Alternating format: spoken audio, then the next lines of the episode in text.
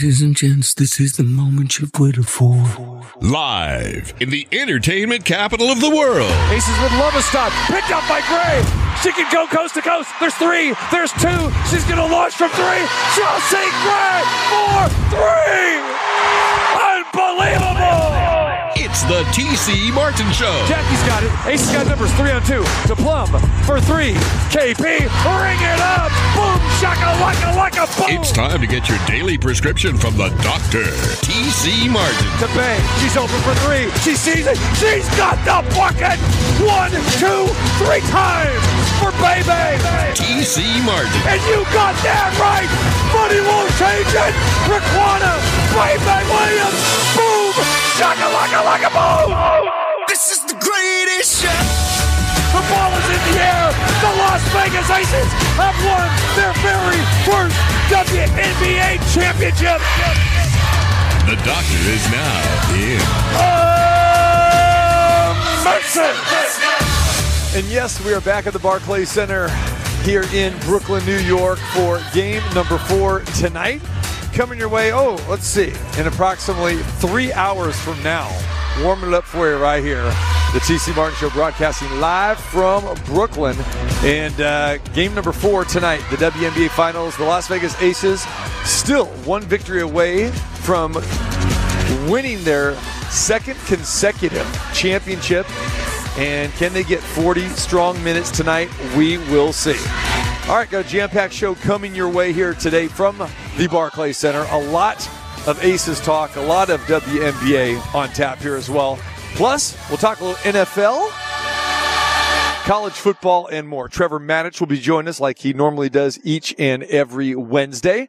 So he will be joining us then here in Brooklyn, getting ready for game number four of the WNBA finals. Ryan Ruocco, who uh, does the lead play-by-play for ESPN with the WNBA as well as the NBA, also does the New York Knicks on the Net, uh, Yes Network along with the uh, Brooklyn Nets. He will stop by and he will join us. We'll get his take on game number four and this series as well. Holly Rowe will join us as well a little bit later on.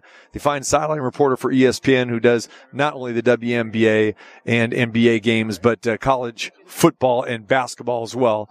Uh, as I say to Holly, she has the most frequent flyer miles of anybody that I know.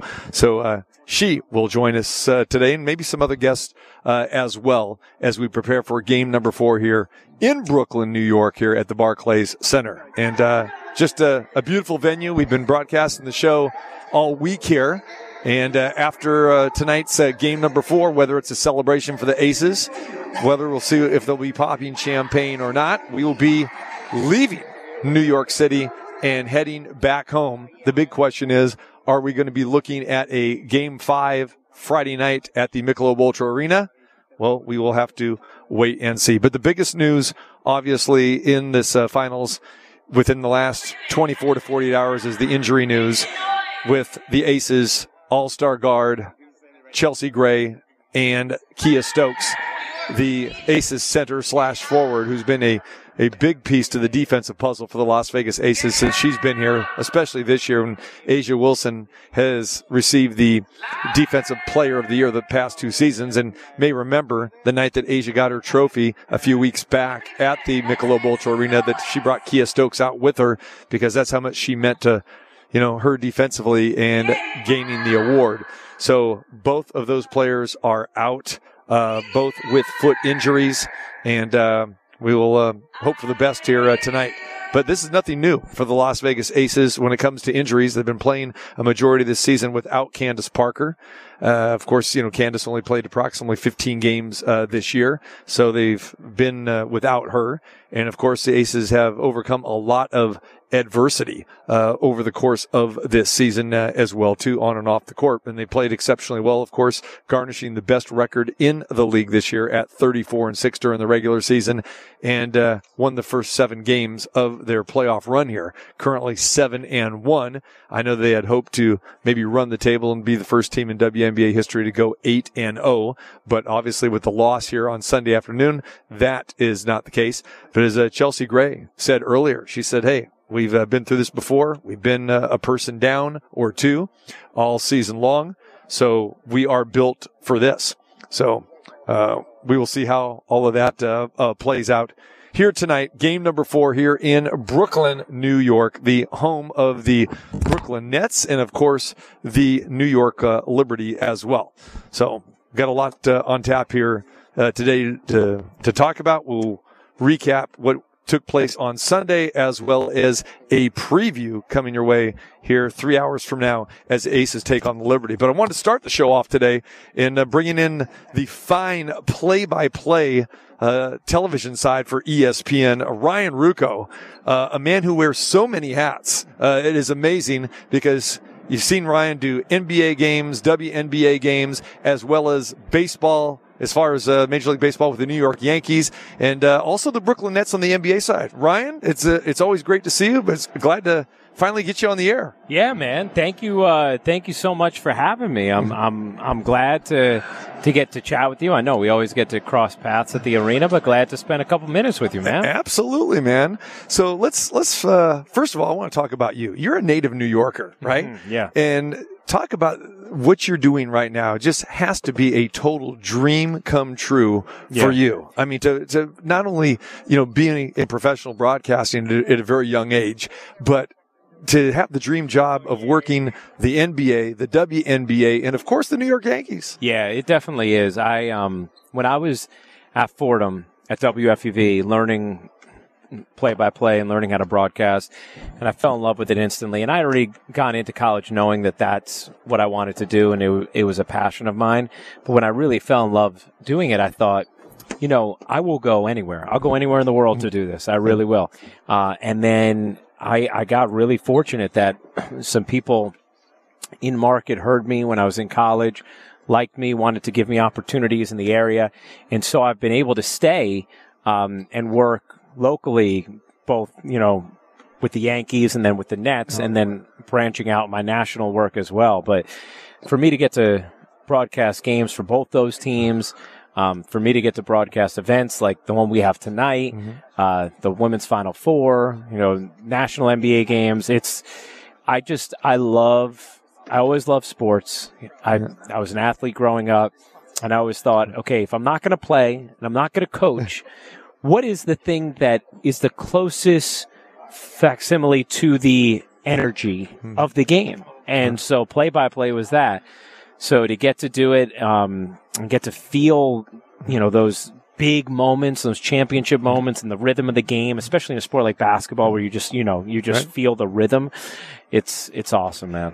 you know, not many in our business get to have the opportunity. Uh, I say at an early age. I think you're like in your mid thirties, and uh, that is fantastic. I mean, Yeah. what it, what is the secret, especially in a market like this? And I'm sure that you know better than anybody, especially in storied franchises, you know, like the Yankees. I mean, it it it is hard to get that opportunity. What's the secret for you, man? So I, I, you know, when I was in when I was in college, I had an internship with the Yes Network, and my dad would always preach to me work ethic, and I just made it a point to be the best intern they've ever had, like, mm-hmm. and just be voracious with my desire to do any menial task, mm-hmm. anything at all, whether it was transcribing tape for hours or running a tape from New York to Connecticut or, you know, whatever it might be. And in the midst of that, you know, if people appreciate your work ethic, then they're going to want to get to know you a little more, mm-hmm. right? And they got to know me, and people there, Ashley Fagazi, Jared Boschnack, to name a couple at Yes, got to know me, got to know that I knew the game of baseball, got to know that I was broadcasting at Fordham. And so then they said, hey, would you want to do stats in the booth for half the home games for Michael Kay? I'd never done stats. It's like I get to be in the booth with Michael Kay. Also, I grew up a diehard Yankee fan. Sure. I'm going to be in the booth with Michael Kay. and David Cone and Yeah. Paul O'Neill. Like, are you kidding me? Of course I'll do that. Um, so I did, and by you know a few games into that year, Michael was like, "I want him for every home game," uh, and then in the course of doing that and excelling at the stats role.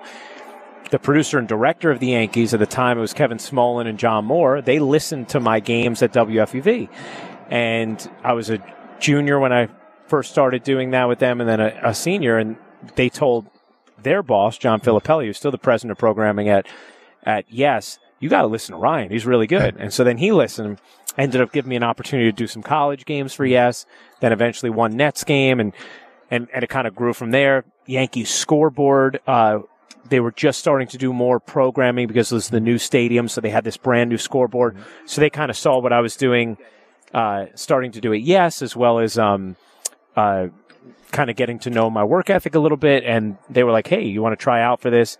And I ended up doing that. One thing kind of, you know, led to another and, and it, and it continued to grow. And, and then sort of simultaneously on the ESPN side, there was a, a man named Pete Silverman who listened to my work when I was uh, a junior and senior at Fordham. And he was like, I want to hire you to do updates uh, for ESPN Radio in New York when you graduate. I said, okay, great. so just, you know, again, one thing led to another. And my yeah. whole mentality was if you crack the door open for me, I'll kick it down. Right. And at that time, also, you know, the only choices I really had to make was, you know, whatever I wanted to do with my career. I didn't have a family yet. You know, I didn't have a significant other yet. So I was just gobbling up whatever I could. Yeah. And if it meant working 100 hours in a week and being in, you know, six different cities, I was fine with that, you mm-hmm. know. So one thing led to another and, and eventually it just led to bigger and bigger chances. Great stuff, man. Great story. And you do a fantastic job. Thank you, man. As well, too. I mean, Thank you. love watching you, listening to you. And again, you know, when you're in this business, uh, you know, I, we all got, you know, we looked up to people that were older Yeah. than us while we were growing up and we said, wow. And I don't know if there was anybody influential in your life Mm-hmm. that you said, Hey, I kind of want to do that because of him, or you kind of want to emulate him, or you decided to say, Hey, you know, I'm going to create my own niche here. But who was that guy that maybe that you would just say, Hey, I want to be like him? Yeah, I, I there was a lot of guys. So the reason I started really paying attention to broadcasters, which I did as a kid watching Yeah. games, was because my dad and I would just that was part of what we did watching games together, and, and I'd love a great call, and I and I noticed how it would make me feel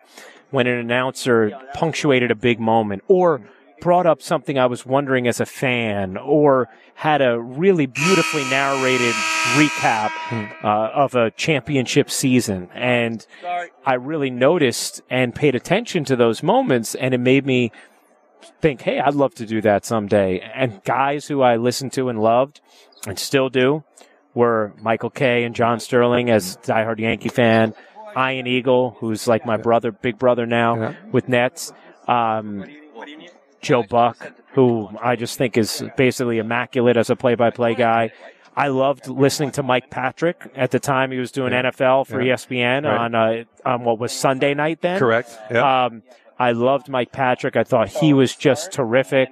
Um, Marv Albert as well, Al Michaels, you know, and so I would just listen to all those guys. Another guy who, two guys who I really love listening to on the radio, who ended up becoming friends and helpful in my career as well. Bob Papa doing the Giants Yeah. and Chris Carrino doing the Nets. And so listening to all those guys, you know, you took different things. Like for what I loved, like I listened to Bob Papa, I'd be like, oh, this is so good. It's like he had this amazing staccato in his voice where he could, like the way he'd phrase a play, like, Back to pass, has time, Right. moves left, Right. under pressure, and you just like felt like you were Right. kind of in rhythm with the play, and and so, I mean, I know I named a lot of guys, and a lot of them who I have relationships with now. Yeah.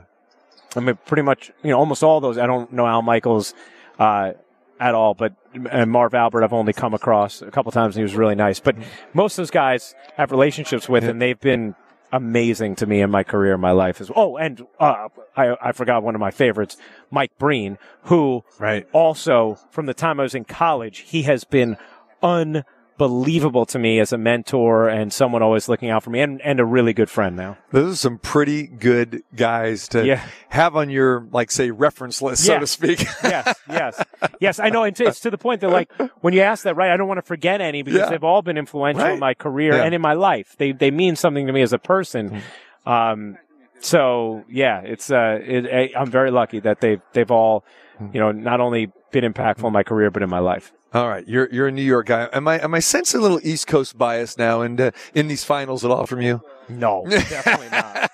definitely not. Because you know, you know, what's no, because funny? I know how Yeah. how you feel about the Aces too. Because Yeah. you've done many games, Yeah. uh, in Michelob Ultra Arena, the Mandalay Bay. So of course I'm Uh, just giving you a bad no, time. I. I, I appreciate it. Yeah, but no, but there's no. that fraction of people Of that will, will, will say that. Well, we're, you know? I always joke with um because uh and Joe Buck would always talk about Hmm. this. Like if you went in your like Twitter mentions, like I'm going to have people saying that I'm rooting for the Aces, and I'm going to have people saying that I'm rooting for the Liberty, which is why during these finals I haven't gone on Twitter once, and I won't. Uh, There you go. Because it's my choice whether or not to welcome in.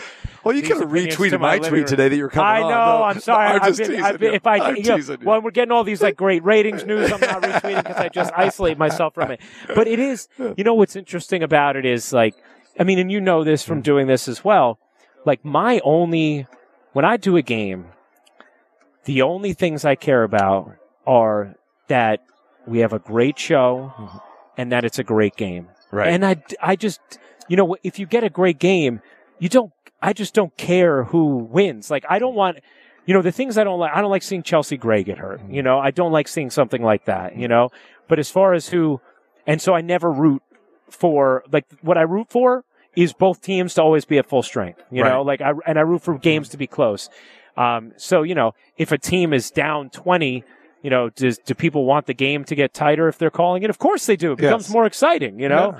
Um, but other than that, I know. And interestingly, and you know this as well, you cover a league, you end up having relationships all over. So even if you had, let's say you grew up a fan of some team, when you're in the position of being a national announcer and you're already having to be objective, and then you have relationships with people from different teams as well. It's like, like right now, I was telling, it's funny, I was telling my, my, one of my friends the other, yesterday, I said, you know, I'm happy for the Phillies. And he's like, you're happy for the Phillies? Like, we hated the Phillies. Those fans were awful to us.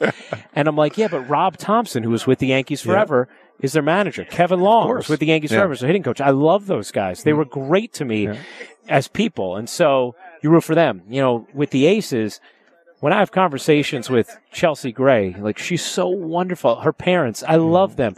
A'ja Wilson could not have a more magnetic personality. She's so generous with us and her time um, and her insight.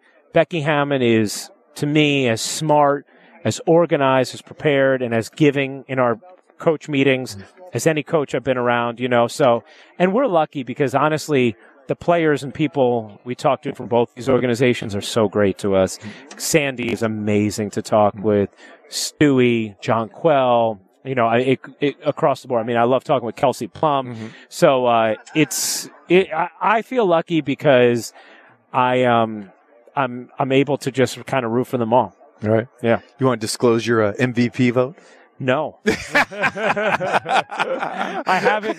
I, I honestly, all I can say is over the past four years, I have voted for both A'ja Wilson and Breanna Stewart. Okay. I have voted for both of them over the past four years, and um, and I think we're lucky that we have, you know, two young women who are these incredible ambassadors for the league, who are not even thirty yet. And A'ja, obviously, a couple years younger than Stewart, and have already won championships, have already won multiple MVPs. It's just incredible uh, that they're seemingly ever evolving players who, like, think about it. A'ja was a two time MVP, and she was better this year than ever before. Correct, It, yeah. it- it's incredible, And that's why it, Yeah. it, it it stung a lot of people, especially in Las Vegas. Yeah, I that, That, understand. that happened. And then when you get a fourth place vote, Yeah, well, that know, was. yeah. that- I mean, you know what? Thank God that did not shift Right. the total numbers Right. from her winning or not, because Right. Mm-hmm. that would have been.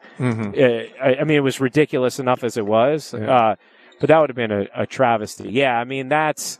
I, I mean that would make me upset as well because it's. I mean, anyone who knows even the slightest thing about basketball knows that there's nothing viable about placing A'ja Wilson fourth in anything. So, no, I mean, and, and, you know, I, I think that what's exciting is where could these careers go? You know, like A'ja Wilson could end up being, you know, a five-time MVP and Absolutely. a five-time champion. Yeah. Like it's throw Olympic champions on top of that as well too, Yeah, because she's young enough to you know, And- another gold medalist. You know, maybe maybe two or even three more in her career. Think about that. and we know there's a lot of you know there's a lot of spice when it comes to the rivalry with fans and you know are you team A'ja or team stewie when it comes to the mvp but what i love is those two women have such respect for each other and they mm-hmm. understand the role their rivalry plays in growing the league. Okay. and they love that you know? And so like they obviously have been teammates and won a gold medal together and um and they recognize each other's games with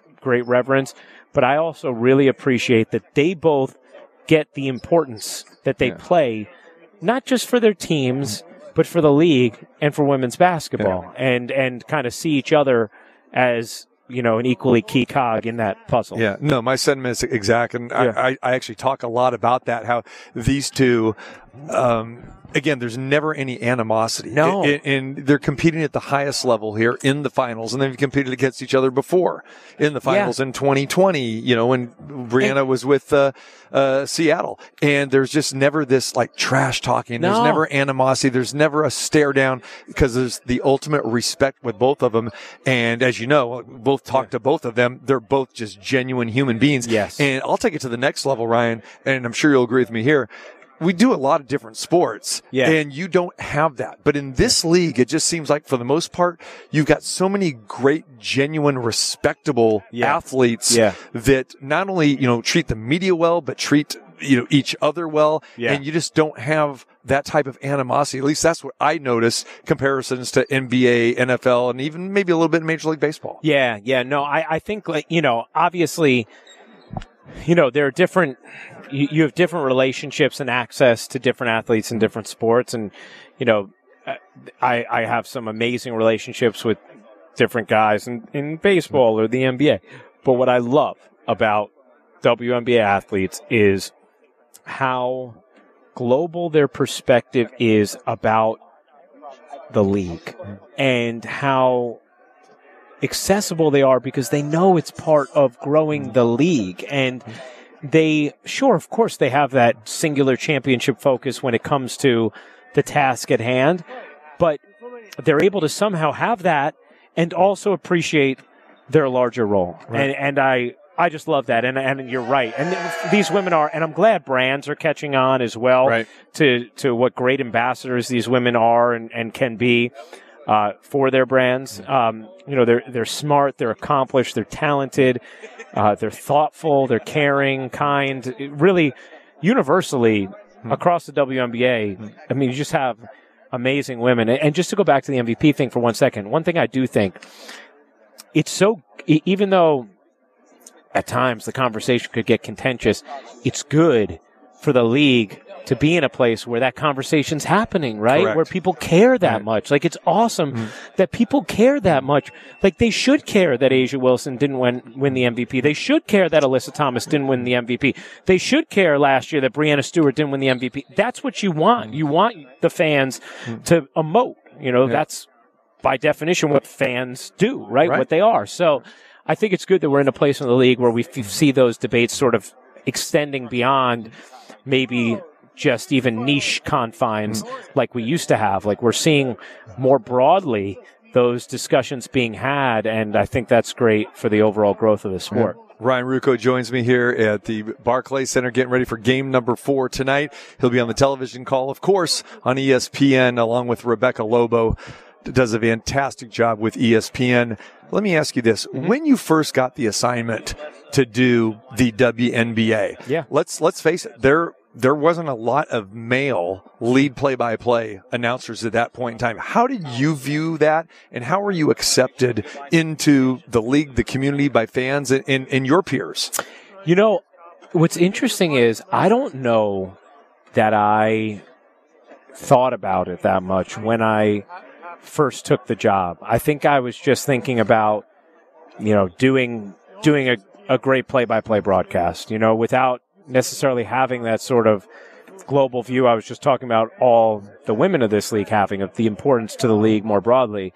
Um, but and I didn't understand how wonderful this league was. Uh, but it did not take me long to realize it. And I think working with Rebecca and Holly helped me realize it more quickly because they had obviously been mainstays in this league and the coverage of it for Rebecca playing in it.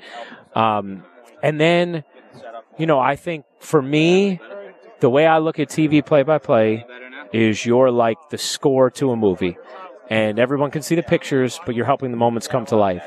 And so for me, my role is to genuinely and enthusiastically tell the stories and amplify the moments of these amazing young women. And uh, to do it with journalistic integrity and to do it with uh, a genuine care. And and I think that I take that role even more seriously now because I also realize the importance it plays in growing the league and in growing the game. Um, and and so I I've always I think I've always felt accepted in this league uh, because I think people can tell that I genuinely care, you know, and and if someone genuinely cares about growing your sport and is truly enthusiastic about it, mm-hmm. usually you're going to welcome them. Mm. And for me, I've felt welcomed in mm.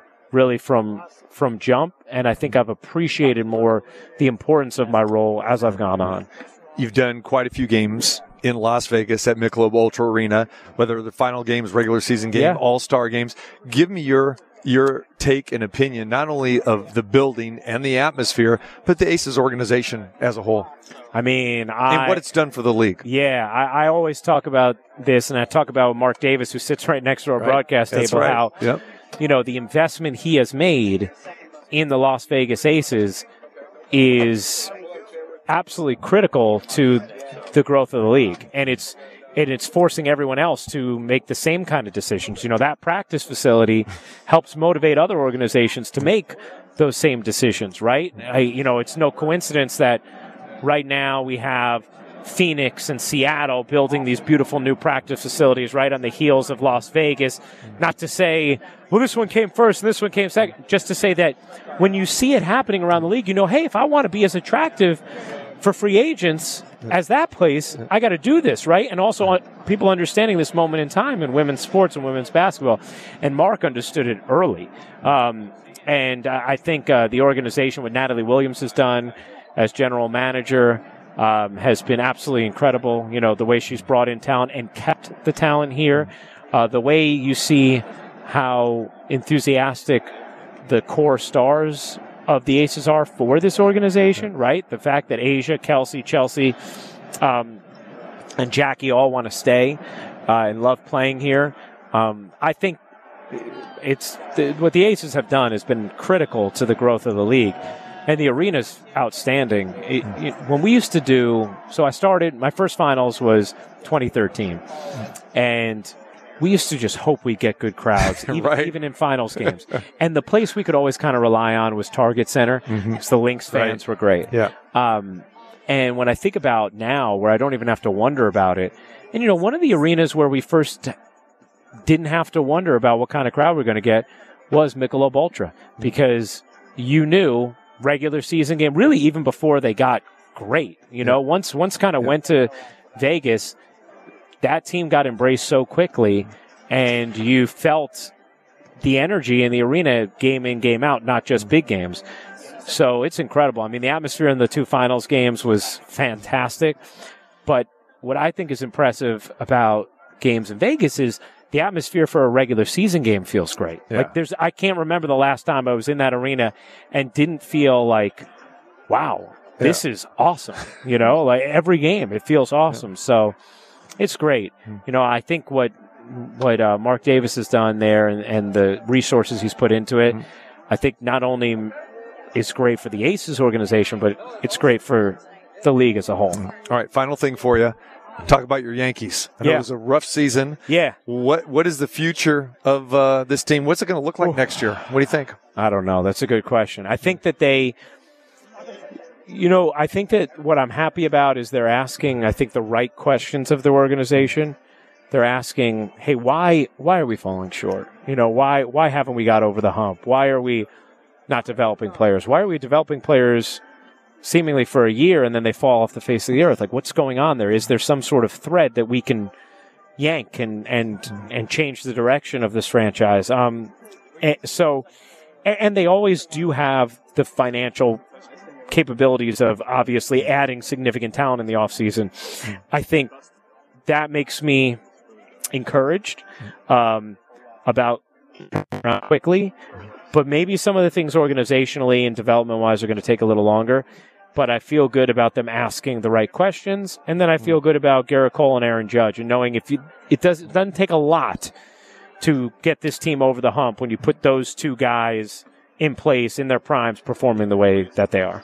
All right. I don't think I need to ask the next question. Uh, like, who do you think uh, we're going to see here in the World Series? Because we both have a rooting interest for the managers. And Yeah. uh, you got Rob Thomson. I got Dusty Baker. Yeah. I, I, I'm hoping that we get a rematch, right? Yeah, But- that but- I'm sure. I'm sure Fox is hoping that as well. But I, I, I what do you think? I think it's going to be Texas and Philly. Yeah. I do. I, I mean, I think uh, you know Texas is on this this run right now uh, where they've just been so good, and you know Houston is resilient, and they've certainly shown the ability to win. Um, in all situations in October, right? Be- best road record too this year. yeah, Remember, yep. and so I wouldn't count them out just yet. No, I'm And not counting them out. Yeah, but- Definitely but, not. I know what you're saying. Yeah, but It's- Texas yeah, looks yeah. so good, and then the Phillies, I feel like are uh, look like a team of destiny right now. Yeah. Um, so I and the way they're mashing, you know, Schwarber and Turner and Harper, I I see Philly winning that series for sure. The other series, I would pick the Rangers, but with a, a lower lower degree of, of confidence Mm-hmm. Right. than Philly. Right. My friend, great seeing you here. Great talking with you. Uh, have a great broadcast, not only uh, tonight, and, uh, you know, for our sake on the Aces side, we hope this is it tonight. Well, so that I do don't do? see you in Do Friday. Do you, know? guys, if you win tonight and you win the championship, do you stay here and party yourself, Yeah. or do you get right on the plane? and- No, we, okay. we, we stay here and party, and then hopefully it's a repeat of what we did last year in Connecticut. okay, got it. Yeah, All right. So that's the thing. Well- but again, we, we can't get ahead of ourselves. no, here, no, no. know? You got to you got Yeah. a game to win Because as you know, this Yeah. has been nothing but Yeah. a home court series. Yeah, regular season as well as the finals. I know. Is is Yeah. a, is a visiting team going to win a game? is. It is. I'll be really. You know, tonight's going to be interesting because first game without Chelsea, first game without mm. Kiah. Yeah. But sometimes that first game after, that's the game where everybody gets, you know, Right. They get they they play they play with a little different kind of spirit, and they they have the game of their lives. So I'm really curious to see.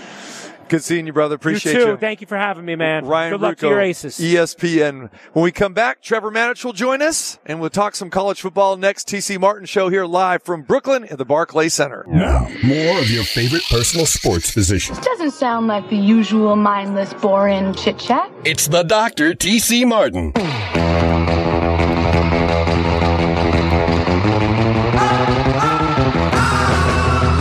Wednesday afternoon, getting ready to turn the night here on the East Coast, here in Brooklyn, New York, at the Barclays Center, getting ready for game number four. Coming your way tonight, WNBA Finals Aces still in command with a two games to one lead. A victory would give the Aces their second consecutive championship. But it could be an uphill climb tonight it has been a home team dominated series. And of course, the Aces uh, down two starters tonight. Chelsea Gray and Kiah Stokes will not play. So, interesting tale tonight. And of course, 8 o'clock Eastern, 5 o'clock Pacific. You can join me down the dial on ESPN Las Vegas, 1100 AM and 100.9 FM in Las Vegas. Pre-game show starting at 4:30 as Becky Hammon and Alicia Clark join me, and uh, we'll take you up to that uh, here on uh, our show here today. All right, continuing on here. Let's uh, change the pace a little bit. Thank Ryan Ruocco for joining us here courtside, talking a little WNBA, a little Major League Baseball. Now we talk football with our guy, my guy, Trevor Matich. What's happening, Trev? Mr. TC, I am good, man. How are you doing? I am fair and continued warmer. How's that? How's that? Yeah, I feel like a weatherman that's here. You know, you know. I mean, in, in New York City, a, a trip that you know ve- very well. You take uh, uh, pretty often here. You get to October here. You know, New York can be kind of nice in the 60s, but then it can get cold in a heartbeat. You know, so I, that's what I'm noticing, my friend. So I guess you're saying it's uh, partly cloudy with the chance of another WNBA championship. Y- There you go. Thank you very much, my friend. I like that. I- like the way that sounds. All right, my friend. Let's talk a little bit about uh, what we saw last week in college football, specifically Notre Dame pounding USC. Notre Dame needed that victory big time. USC, on the other hand, people could probably say, well, maybe it's not going to hurt Notre Dame. It wasn't a conference. Uh, well, you know, that loss to Notre Dame isn't going to hurt them because it wasn't a conference loss. But still, in the big picture, a loss always is harmful if you're talking about getting in the college football playoff. USC showed some vulnerability last week. Give me your thoughts on the game itself and how concerned are you if you're a Trojan fan? You know, I, I I'm actually kind of encouraged. Okay. From the USC game, yeah, and you know the offense melted down. They had five turnovers. They couldn't protect the quarterback. It was just a just a big meltdown. I don't expect that to happen again going forward. This USC offense is legitimately one of the best in the country. They can protect the quarterback. You know, they've got some injuries, but so does everybody else. You know, they're well balanced. They can run the ball in addition to throw it. All those things. I, I think this, this was a mulligan for the offense. What impressed me was the defense. Now Notre Dame scored 48 points, right? So why the defense? Well, included in that 48 was a, a kickoff return for a touchdown, a fumble return for a touchdown, a interception return to the two yard line, another re- return to the 12 yard line. The defense only, uh, you know, only gave up, um, you know, uh, well, Audric Estime, the, the great running back for Notre Dame, had his second lowest yards per carry of the season. And in Notre Dame's uh, nine actual drives, not ones that were like super short because of turnovers and stuff, nine actual drives, they only scored two touchdowns. And so the defense for USC actually stepped up and did a lot better than I expect them to. It was just all the the extraneous garbage that was going on around them that ended up running up the score. But that's actually a very good thing because if that is a sign that the USC defense is is playing better, tackling better, better with their assignments, better with their gap responsibility in the run, then that's going to help them going down the stretch as they face Washington, Oregon, et cetera. And that's what they'll need to do. And that's been the cloud that's hung over this team all season long is whether or not the defense is performing so poorly that it would squander the opportunity that the offense provides. I mean, Notre Dame only had uh, two plays of over 20 yards, just two. And that's unheard of for this USC defense this year, but it means that they were tackling better and they were better with their assignment. So you didn't have guys running free because someone on defense was out of position. So as bad as this was, I'm actually kind of encouraged because I trust the offense to bounce back and the defense actually looked better. Hmm. From a Notre Dame perspective, we know that the uh, losses to Ohio State and Louisville really hurt the Irish. Uh, narrow loss there, of course, in the Ohio State game, which you know they can blame themselves. Probably should have won that game, but now Notre Dame definitely needs to win out. What do you think is is the focus for Notre Dame, or or you know, as far as do they still have any hope as far as a a college football playoff?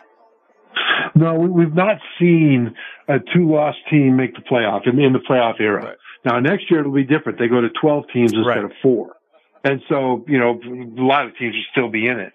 But Notre Dame, because they're an independent, doesn't have a conference championship race either. So now they're just playing for pride each week. They're playing for the win and they're playing for a, a, a New Year's Six bowl game, uh, berth if possible. So that's kind of what they're playing for.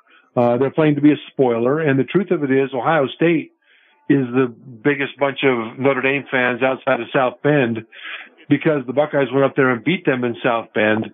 And if Notre Dame is able to now win out with this win over USC, um, if they're able to win out, make a BCS bowl, et cetera, it makes Ohio State's chances to make the playoff, even if they lose um, to Michigan or Penn State and don't make it to the Big Ten championship game, uh, it makes it more likely because that is one of, that would be then one of the best wins, one of the best wins of the season, one of the best non-conference wins certainly. So you know, Ohio State is the one that needs Notre Dame to win even more than Notre Dame does. Caleb Williams, uh, not a great game last week. People think that he's going to be the number one overall draft pick next year in the NFL. Give me your take on, on Caleb Williams. Did you see anything last week in the loss to Notre Dame that was somewhat alarming, or, or where do you project him still, Trevor, as far as an NFL quarterback? Yeah, I don't think it changes as far as NFL quarterback goes. He's got a lot of Patrick Mahomes in it. In other words, he can make all the throws, he can scramble around, but then he's got that Mahomes magic where he can he can escape that sack in miraculous fashion. He can throw drifting in a weird angle with a weird arm angle and get it accurately to the place he wants us to go anyway. So I, I don't think this Notre Dame game changes anything from that standpoint. One thing that is a little alarming is that, you know, amongst the three interceptions that he threw, uh, were a couple of really bad decisions. I mean, terrible decisions. You know, throwing off his back foot, in the general direction of a receiver that had a defender in front of him. It was just, it was just terrible choice, uh, to make those throws. But it's the kind of thing that he's, it just wasn't him. It seems like somebody body snatched him and somebody else was in his uniform. Now, if he does that consistently going forward, because he still has to play Washington, Oregon, Utah, UCLA, right? Uh, the, uh, if, if he does that going forward and makes bad decisions as opposed to just gets beat on a play once in a while, then you reassess.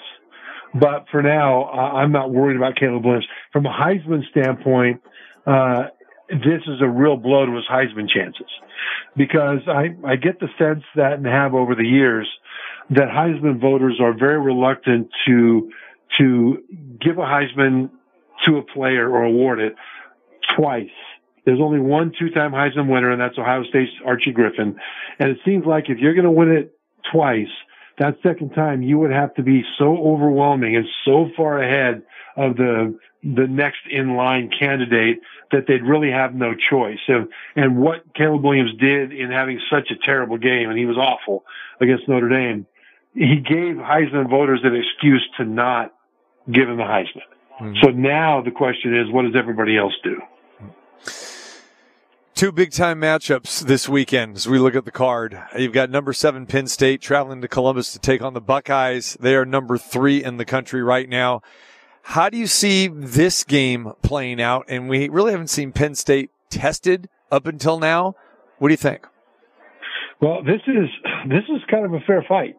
Um, Penn State has not been tested. You're right about that. And, you know, they've been dominant all the way through. Statistically, these teams are very close. They're the top two statistical teams offensively in the Big Ten in terms of, of yards gained, in terms of yards allowed. They're two of the top three with Michigan sandwiched in between. I mean, they're, they're just kind of, they're kind of, they're, they're great. I mean, they, they, um, are outstanding defending against the pass. What worries me is that while the defense looks super sound and the offensive line and the running game look really, really good, the offense, when you study it, doesn't look terribly dynamic. Drew Allar, a quarterback, has really good stats, but he just doesn't appear to be uh, a guy that that's that's like a Caleb Williams or a Michael Penix Jr.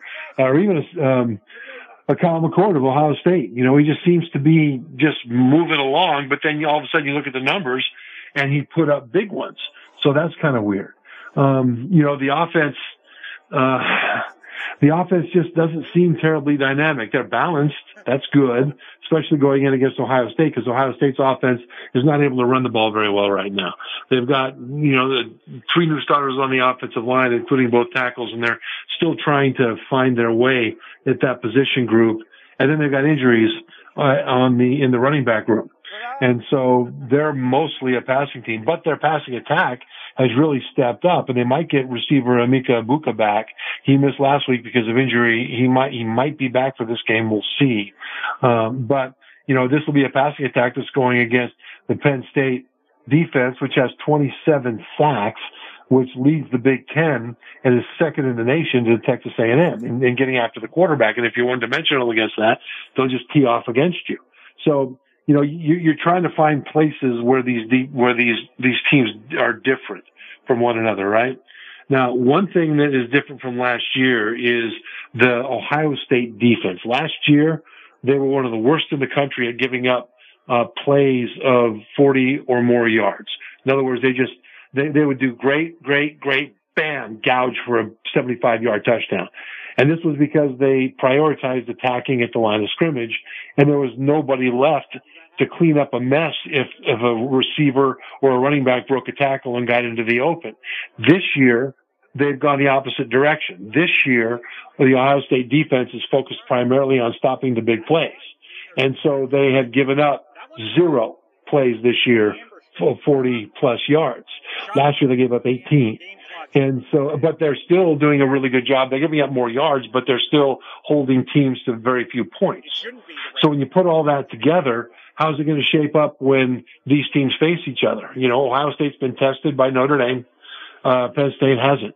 And just because of that alone, I think the Buckeyes have the edge. All right, Trevor Matich joins us, ESPN college football guru, as I like to say. And of course, he joins us each and every week and part of our best bets as well on Friday. Tennessee, Alabama in the SEC. Tennessee hanging around, uh, up there. Alabama, number 11. Uh, you can throw the records out here, Trevor, and they're, they're both very, very good still. But, uh, this is, seems to be a war. It's a battle we've seen Alabama a lot on the national landscape on national television. And the book on Alabama is, yep, defense looks pretty rock solid, but still some questions at quarterback. Tennessee, I, I'm not sure a lot of people have, have seen them so far this year.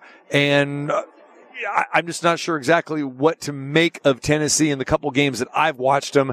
Now they got to go down to Tuscaloosa and face the Tide. How do you feel about this game? Yeah, Tennessee has regressed to the 1970s. Yeah. I think is what you would say Yeah. in this one because last year it was a high flying up tempo offense with Hendon Hooker at quarterback and they, they'd run plays like at 11 second clips. A tackle would be made, they'd run up and snap the next play at 11 seconds sometimes. And it caused defenses to not be ready for the snap in terms of their assignment and their alignment and things like that. And they would just gouge you going over the top and Hooker could hit it. Joe Milton at quarterback this year is not running the offense at as fast a clip, which is one of the reasons he lost the job to Hooker last year partway through the season. And he's not able to hit those deep passes with the same consistency that Hooker did. And so this team is now relying on running the ball and stopping the run. They're, they're the top rushing attack in, um, in the SEC when it comes to yards per game. Now think about that. Tennessee leads the SEC in rushing. Tennessee. Passing is okay, but not dominant. And they're, they're, that fact means that the defense has a complementary offense to them. In other words, instead of the Tennessee offense going onto the field and either scoring or getting off the field within just a couple of minutes, and then the defense is back out there getting worn out. Now the defense sits on the bench and, you know, has a glass of water and they're relaxing and, and the opposing offense has fewer drive opportunities because the Tennessee offense is eating up the clock. So it's kind of inadvertently made the defense better. So this is actually kind of a fair fight and kind of an old school fight mm-hmm. because Tennessee is coming into this thing with the thought of beating Alabama, not like they did last year with the big pass, but beating Alabama by just smashing them in the mouth. I'm feeling a Trevor Matich under in this game coming up on Friday's best bets.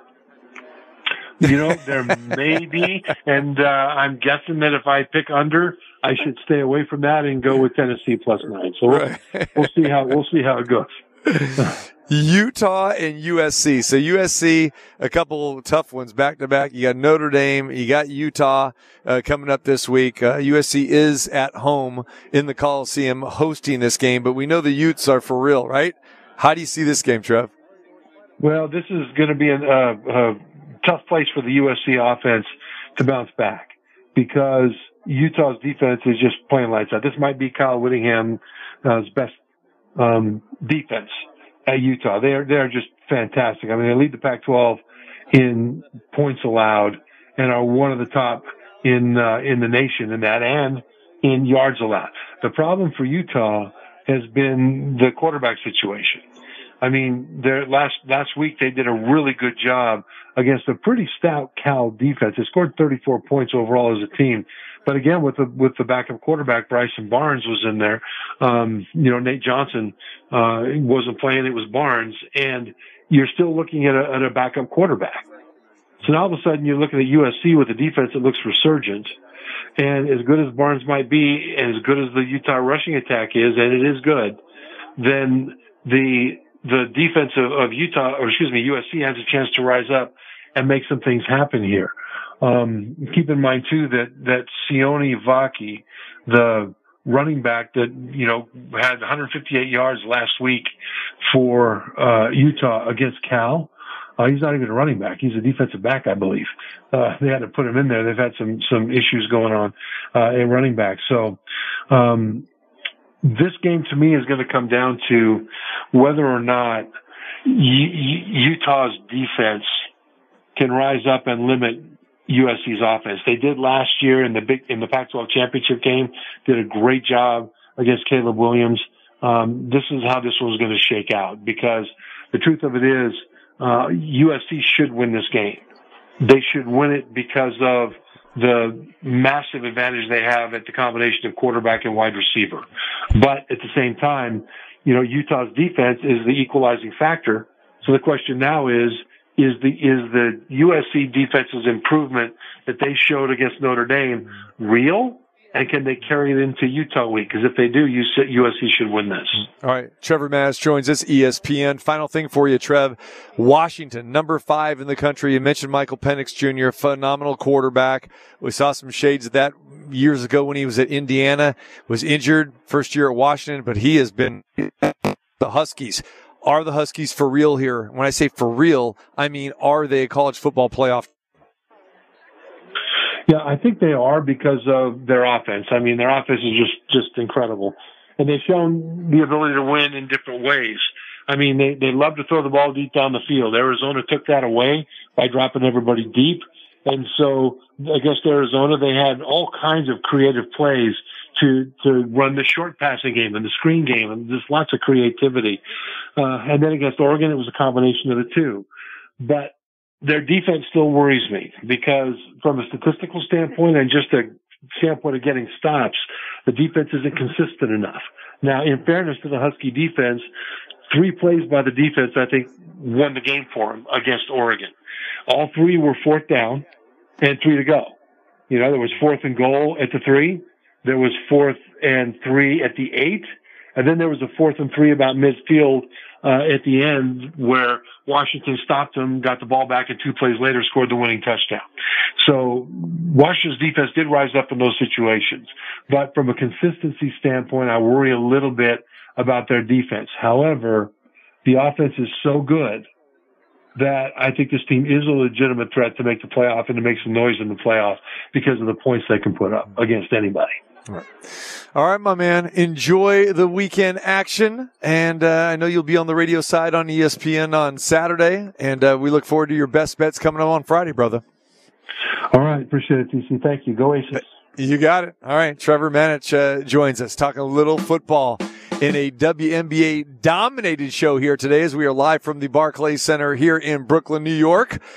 We already talked to Ryan Ruocco earlier this hour. Well, next hour, we've got the top two females on the ESPN team coming your way. Our very own Carolyn Peck will be joining us, and then Holly Rowe as well, too, as we break down Aces and Liberty, game number four of the WNBA Finals. Will there be a game five? We'll update you more on the Aces injury status as well, too. So we've got that and a whole lot more coming your way from Brooklyn right here at the Barclays Center. TC Martin Show here on a wild Wednesday.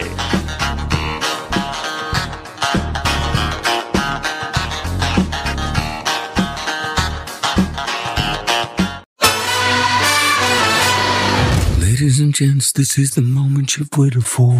Live in the entertainment capital of the world. Aces would love a stop. Picked up by Gray. She can go coast to coast. There's three. There's two. She's going to launch from three. Chelsea Gray. Four. Three. Unbelievable.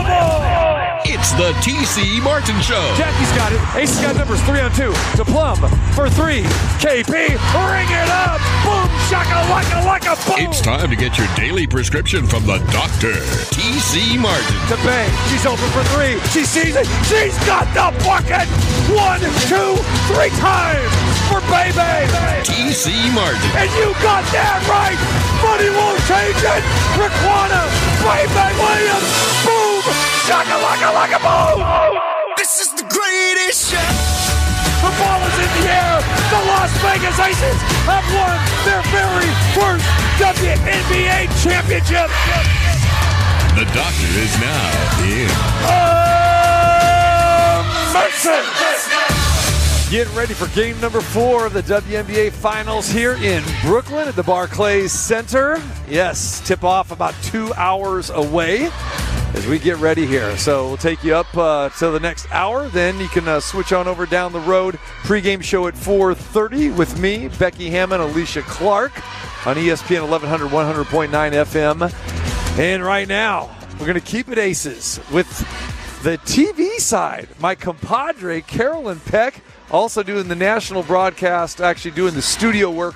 But the studio actually happens to be here on the set here at the Barclays Center. And always great to see you, my dear. Good to see you, TC. Let's get you cranked up again here. So there we go. We got Can Can you hear me now? I can't hear. Let's try. Okay. Let, let me give you this introduction again. The one and only Carolyn Peck joins me. Hey, TC, can I get a boom shaka laka laka boom?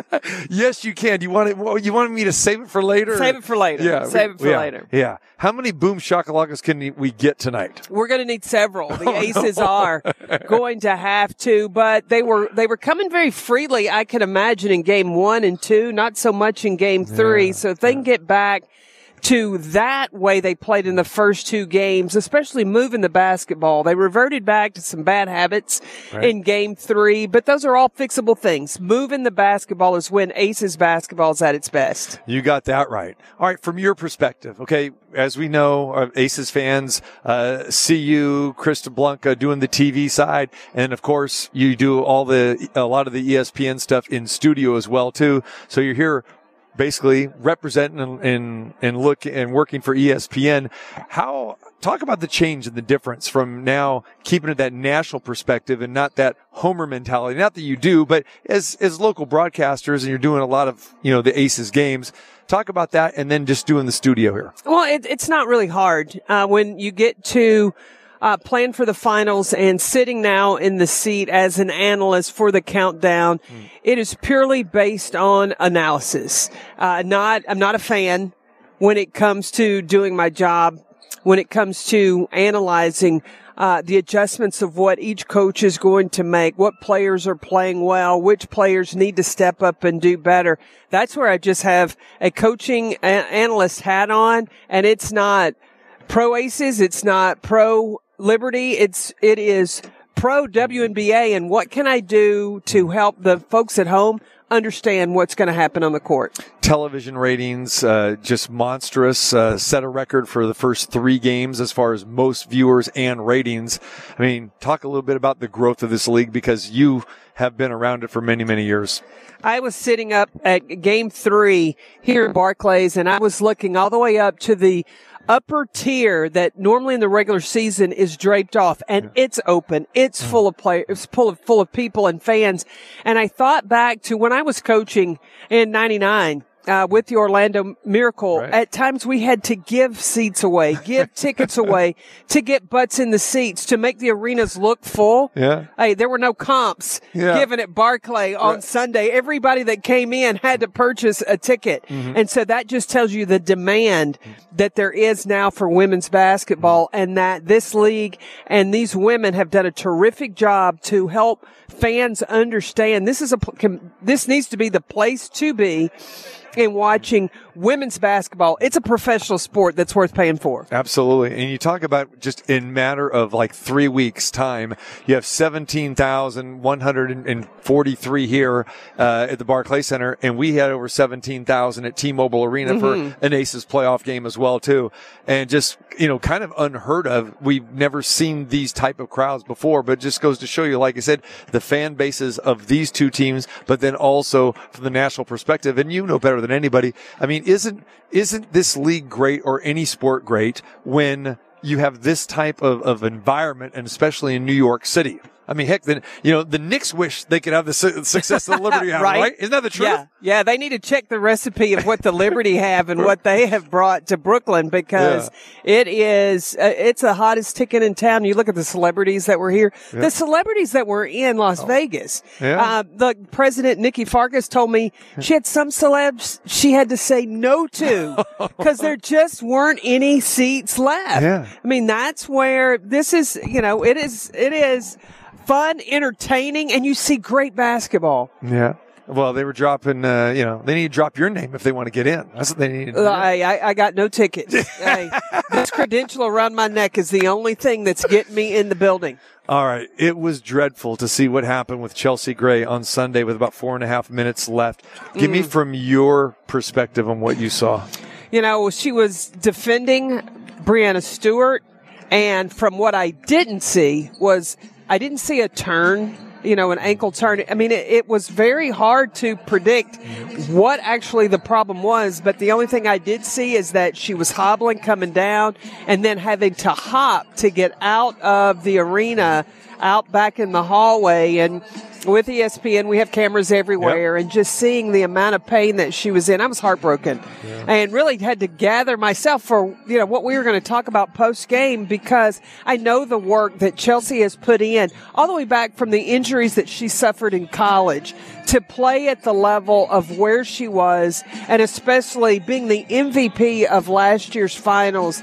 Now, I was praying that it was something that she could come back for for today but without her, with her not being able to play, I was heartbroken for her because I know how bad she wants this. Yeah, yeah, just uh, just treacherous to to see. But you know the the um, demeanor that she's had, along with Kiah Stokes, has been so positive. And you know this, uh, just like I do, that she is the floor leader. She's the team leader, not just on the floor, but on that bench in the locker room. And Becky is always joking with us, for saying, "Hey, Chelsea's the real coach." So you still have that element alive here. But how does Becky handle this situation tonight? Because this could not happen at the mo- at the worst possible time. Here you are granted you're up two games to one but you're in a place where you haven't win haven't won yet this regular season in this finals as well too it's been a house of horrors in this building against a phenomenal team how does becky handle this lineup and this situation going forward tonight Have you met Becky Hammon? yeah She thrives in this.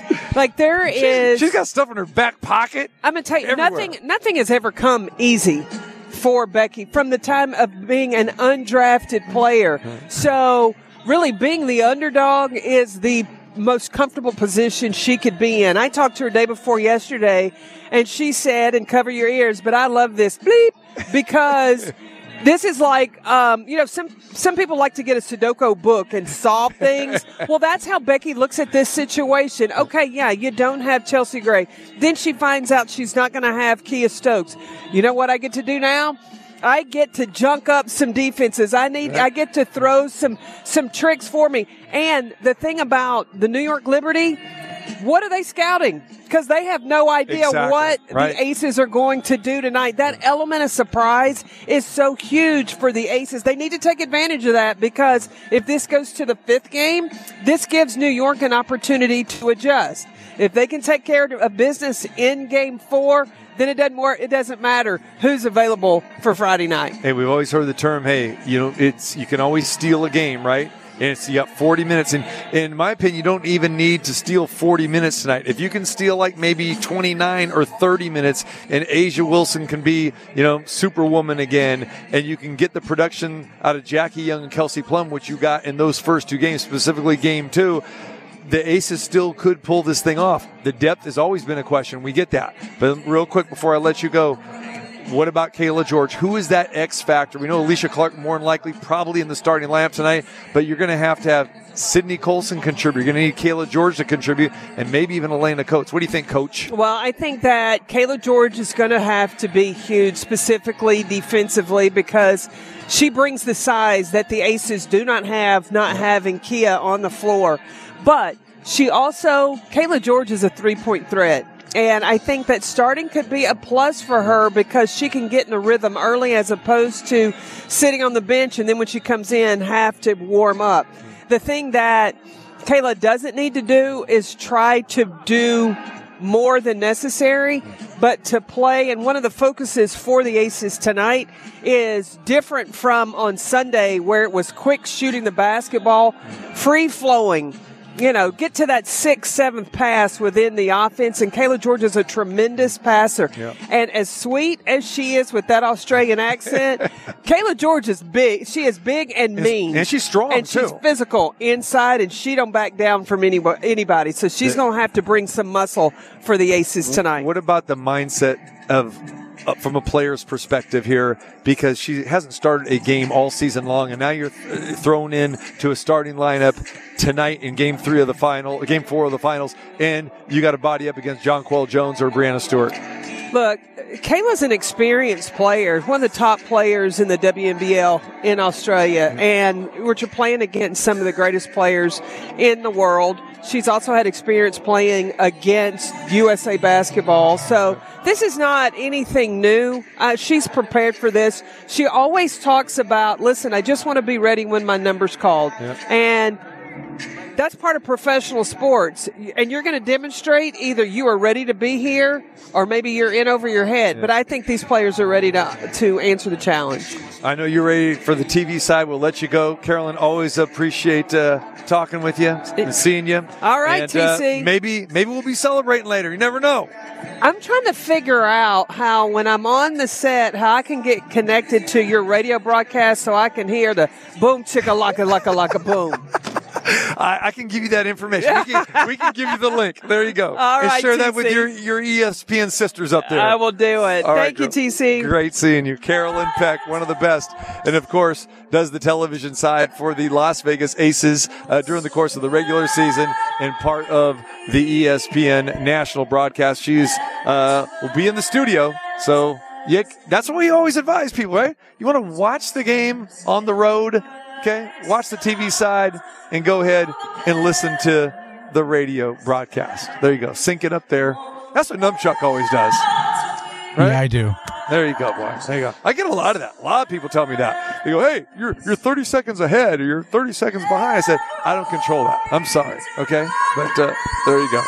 Yeah, Carolyn Peck's one of the best, no question, and uh, grateful to to be involved with her from the Aces side, and then of course on the national side on ESPN does a fantastic job. So she'll be getting ready for the um, pregame show, the WNBA today, and they're going to go on the air here at uh, the top of the hour. Holly Rowe is going to join us at the bottom of the hour, so we'll get some more uh, feedback from the ESPN crew here. Thought we would involve them all here today uh, with Holly Rowe and Ryan Ruocco earlier in the show, and Carolyn Peck. Uh, dropped by to join us. All right, the, the teams are on the court right now, and Cayla George just walked by me right now. Hey, there you go. I love hearing that. Hey, mate. I always get called mate from Cayla George. Um, so she's ready out here. Alysha Clark.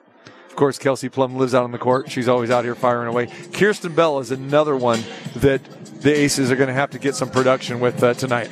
So when you're missing Chelsea Gray, your point guard, it is huge. And I think there's a lot of conventional wisdom where people are thinking, okay, who's going to be the point guard? And does that point guard role mean you have to sacrifice scoring? It's not necessarily the case, especially in Becky Hammon's offense. And I love what Carolyn said in our conversation just now is that Becky Hammon thrives on this. She's been an underdog her entire life. And I can tell you, just after practice yesterday, she was just very giddy. And she was like, okay, you know, our back's against the wall to a certain degree, even though we only need one one more win. But everyone is kind of painting the picture that the Aces are done here. Of course, that's understandable. When you lose the finals MVP and your floor leader in Chelsea Gray, and then also Kiah Stokes, you're losing your starting center. Again, you're already playing, been playing without Candace Parker for the last three months. So yeah, Aces have faced adversity before. They've been in these type of situations, and Becky Hammon just has all kinds of tricks up her sleeve. You will see some zones tonight. You might see some box and one tonight. And the thing about it is, the Aces have been able to go to those gimmick defenses during the course of the regular season, almost on a game by game basis as well too. So I don't think that that it's going to be a lot of foreign territory here. Now, the Aces do have to overcome this New York Liberty team and this court and this crowd because Aces have not won in this building yet this year. And like we mentioned, none of the games have been close. Now, on the flip side, it's been the exact same thing for the New York Liberty when they came to Michelob Ultra Arena. Regular season games as well as the first two games here in the finals. You got to remember that the Aces defeated the Liberty by a combined 45 points. And so it, it, if the Aces are whole, then you feel pretty good about tonight's game and then specifically game five. But you just don't know what is going to happen without your leader in Chelsea Gray and another big body and a shot blocker and a rebounder in Kiah Stokes. But I will turn it back to this exactly what Carolyn Peck just said that the New York Liberty have no idea how to scout of what the Aces are going to do tonight. Yesterday's practice was closed. Nothing leaked out as far as what the Aces were working on. So, and Becky Hammon is great at just keeping everything close to the vest in what she does and her game plan and everything. As a matter of fact, she hasn't even announced the starters yet. And uh, in the press releases that come on out with the projected starters, um, the Aces only listed three players A'ja Wilson, Jackie Young, and uh, Kelsey Plum on there, and then the two blank spots. So a lot of the New York media and the national media, and then people here at the scores table, uh, you know, who operate the scoreboard, the game clock, and the official scorebook, they were chuckling like, they go, "What's this?" And go, "Well, this is Becky Hammon." and again, this is the finals. This isn't a regular season game. And the Aces are treating this like there is no tomorrow. Even though, yes, they could lose this game and still host game number five. But more than likely, still, you're hosting a game number five without your two starters. So, a lot on the line here tonight. But it's funny just being in here in New York, seeing how the narrative uh, has changed. When we first got here, it was like, well, we understand that the Liberty are a very good home team, even though they actually had a better road record than they did at home. They were 17 and 3 during the regular season uh, on the road and at home. And remember, they dropped the first two games of, of uh, each respective series in the first two rounds on their home floor. They lost to Washington, they lost to Connecticut here in the Barclay Center. So they are beatable at home. But when they face the Aces this year, the two times during the regular season and now in game three, they exploded, specifically in the third quarter, and they've got the job done. So it does take something from a player standpoint to get over that, saying, hey, we know that we haven't won in this place. We know we're capable of, and we played good halves, good first halves in every game, but we just haven't got the job done in the second half. So more adjustments will be made. And again, there is nobody better than Becky Hammon for adjustments. And we've seen her make adjustments at halftime, especially in game number one of this uh, this finals, where Aces cracked open a a tough, a tight game and ended up winning by 17, and then they won by 28 points in game two. But time after time, we've seen the Aces explode in the third quarter after uh, fiery speeches and some halftime adjustments. So, a lot of question marks when you come into this game here today on what you're going to get uh, from the Aces. One thing you know you're going to get, you're going to get a team that's hungry, ready, prepared, and feels like, hey, now it's us against the world mentality, because that's where the narrative is right now. Everyone around here in New York, within the Liberties organization, the fans, and even the WNBA to a certain degree, are thinking that, hey, the Liberty are now the favorite. Now, the sports books, technically, the Aces still are a favorite. And a heavy favorite still at 240, 250. Now, that is just more of an algorithm type of thing. Okay, well, the team with the best record has a two games to one lead, and they have two more chances to win one game, and that fifth and deciding game will be on their home floor. But you have to factor in the injury situation here because that is huge. But going back to just the narrative here, they had the ceremony. They, they were actually when you're one game away from from clinching, they have a rehearsal. I remember going through this last year. And so as I sat here earlier today before we came on the air watching the trophy presentation rehearsal, I had flashbacks to last year in Connecticut when they did it prior to game number three, which the Aces lost to Connecticut and actually got blown out in that game. And then game number four, the Aces came back and won that game. So if you're looking at a little deja vu moments, okay, game four, they won it last year. They could win it here in New York in game four on the road. But what was different in the rehearsal with the WNBA and they had New York Liberty people like standing in to recreate just so they could kind of do a dress rehearsal because they didn't have Holly Rowe out there to do the interview. They didn't have, uh, you know, obviously Becky Hammon to uh, accept the trophy and this and that. Last year in Connecticut, they were reading off the script and then they would say the Las Vegas Aces because they were you know one one victory away, and they would say, okay, you know now let's introduce the MVP, and then they would like say make it up like oh Chelsea Gray or A'ja Wilson, and up being Chelsea Gray. Totally different today, as they refuse to say the Las Vegas Aces, and they would say the winning team, the winning team. Here is the winning coach. Oh, here is the most valuable player, the finals player, and you know, and not name a name. And there were some New York Liberty people that were, and, and WNBA officials that were stepping in, you know, to just get the timing down and everything like that. And they were acting like the Liberty won, like saying, and then they're, you know, practicing. Okay, like you have 30 seconds to basically say, you know, answer Holly Rowe's questions and that sort of thing.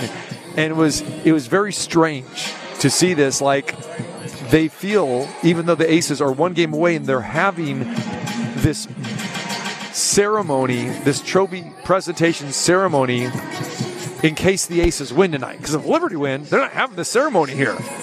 The ceremony for the winner of Game Five would be at the Michelob Ultra Arena. So it's just kind of a weird scenario here, and just pointing out where people think this series is going. That the Liberty are the favorites now because of the Chelsea Gray and Kiah Stokes injury. Now, is that something that they, that they would have done here for five? You know, They- like they will do it for five, no, no. But but what I'm saying is the winning team, since it's both ga- since it's both teams can win. Exactly. That script would be apropos for game five because Yeah. it's 2 2, right?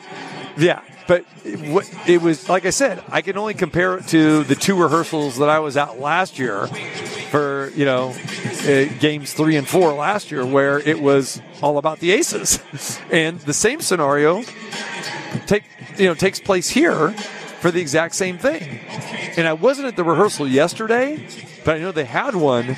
But then it just seemed like today it was like insert winning team, not Las Vegas Aces. Crazy. Crazy. Yeah, it was. It was yeah, to- totally crazy with all this stuff here. So now I saw that you had an amazing dinner last night. Oh, we're gonna go to dinner time. Oh, we're going to dinner because that Oh, I- steak looked oh so good. Yes, yes. So after I left the show yesterday here at the Barclay Center, um, there was no one for me to ask because, as you know, I was the only one in the building yesterday. Yep. there was not 17,143. Attendance was one. Me. It was kind of cool, actually. But anyway, so I had to I had to go to Google and say, hmm, let me, you know, I, I I feel like a steak. I had to get one more steak in before I leave. Steak houses near me, and there was plenty of choices. So you know me, I, I'm going to overthink it, but I tried not to overthink it too much. And I went to the menu. This place had French onion soup. It had the filet mignon. It had the New York. They were all prime steaks, no wagyu, but that was okay. It was an old world steakhouse, been around for like 30 years. I said, okay, I'm, I'm, I'm down for that. And uh, the description was old school chop house in Brooklyn. So it wasn't too far away. And uh, of course, they had the fresh cut fries and home fries. Now, you see, I had both. I did So I see that you had my mind. both. Yeah, yeah. Phenomenal. Yeah. And I also saw so I was reading the description for the French onion soup. Yes. Did they have deeply caramelized onions? Okay. I don't have enough time in this segment to detail the full story, but I do have a story. I will just tell you this the French onion soup was one of the worst I've ever had. Oh no! Now you saw you saw the picture, right? I saw the pic. The picture And the looked picture good. looked- you know why it looked good? Because of the cheese. So I had to step out last night and I had to have a conversation with the owner of the restaurant. oh no! Yes, I'll, I'll go into more detail at another time. Yes. but I'll just tell you this: I had to say. So when the server came over and said, "What, sir?" You, you, you, uh, the the his terminology was the French onion soup is not for you. I go, it's not for anybody. I said, message to the chef.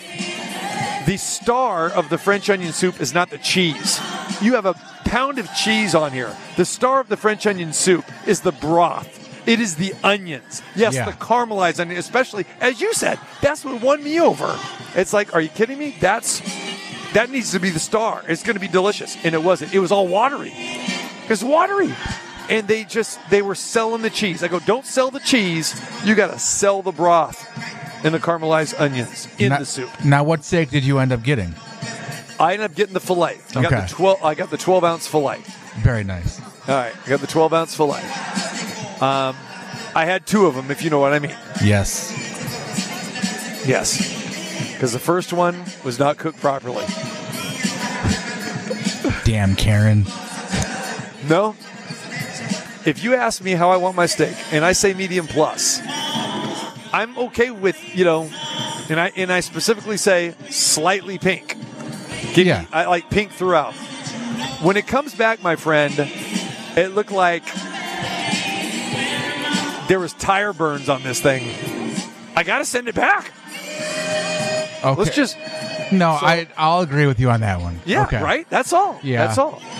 And the server was great and everything, but I felt bad for the server because the server went back and told the chefs, and I heard this argument. They were arguing, and they were arguing about me. Like, and again, it's an old world Italian steakhouse. And uh, yeah, all of a sudden, you're, you're this is a scene out of a movie or something, and everyone in the in the steakhouse is like they could hear the commotion because I was seated like 20 feet from the kitchen. The owner comes barreling out of there and says, uh, "Hey, my name is uh, Tony D. I am the owner here. Let me tell you, I've been here 17 years. I've had two complaints, and you're the second one. What's the it. problem?" I love it. So Tony D and I got into a little little argument, so to speak. And uh, I told him that uh, that was not a good way to, to lead into a conversation. And uh, so they gave me, they remade the steak. The steak came out rare. There was, and there was more yelling and screaming in the kitchen. And then I asked, "Hey, can I get some fresh potatoes to come here because they've been sitting for a half hour now?" The waiter says, "Absolutely, sir." Waiter goes back, more yelling and screaming. Like uh, there, like there was going to be a brawl back there, and it was all because of me. See, I'm guessing this is something that happens to you a lot, It but doesn't. you but you just don't hear it. Like that was just one place that you heard it. No, because this is an old school Italian place, and they do not want to be told that their steak is undercooked or overcooked. But if it is, it is, right? So I said, How am I the bad guy? How am I the bad guy? Because you asked me how I could. He goes, Well, we go color here. We go color. So you should have given color. I said, I did, my friend. I said, I said slightly pink throughout. Oh. Uh, and I go, by the way, it's downright embarrassing for everyone in this restaurant, including myself, to hear people arguing and yelling in the kitchen. Uh, I, I don't know what you're talking about. I don't know what you're talking about. There's, there's no arguing. No. Oh, yeah, there was. I go, everyone in this restaurant heard it. So he disappears for a while. And he comes back. Uh, sir, uh, now he's talking like this. I, I apologize. I apologize. Apparently, there was some yelling back there. I'm so sorry. I want to apologize. And then he said the magic word, Numchuck. You and Marco know what that magic word was. I already I'm know. I, I'm not even.